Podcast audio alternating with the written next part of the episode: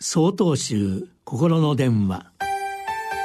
今週は「無常の中に生きて」と題して岩手県栄勝寺雲野義範さんのお話です。桜の便りも終わりに近づき新緑を迎える季節となりました。私が住むお寺の桜もすっかり散ってしまいこれからは紫陽花が咲き始めます。紫白赤と淡い色から濃い色までさまざまな色を奏で境内の参道を覆い尽くします。近頃ではカメラを持った方が訪れ写真撮影をしている姿も見受けられます。私も一緒になってカメラで紫陽花を撮るようになりました。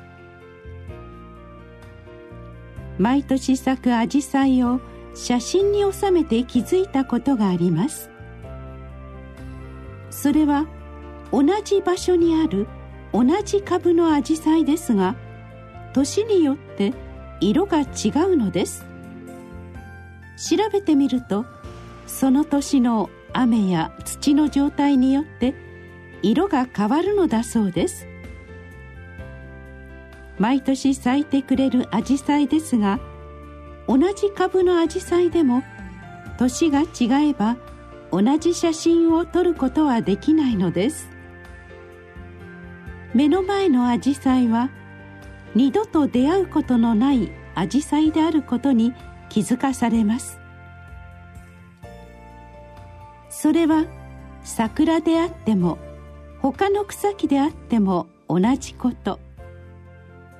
毎年のように繰り返される季節の移り変わりですがそれはその時限り二度とやってくることのない時なのです。常に同じではない無常の世界。それが私たちの住むこの世界です。そんな無常の世の中を道元禅師はこう歌っています。春は花。夏ホトトギス秋は月。冬雪さえて。涼しかりけり。